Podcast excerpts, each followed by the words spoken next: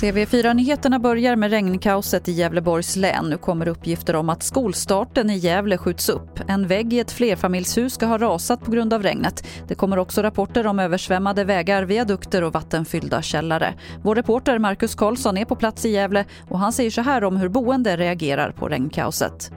Ja, alltså folk är, är ju förvånade minst sagt.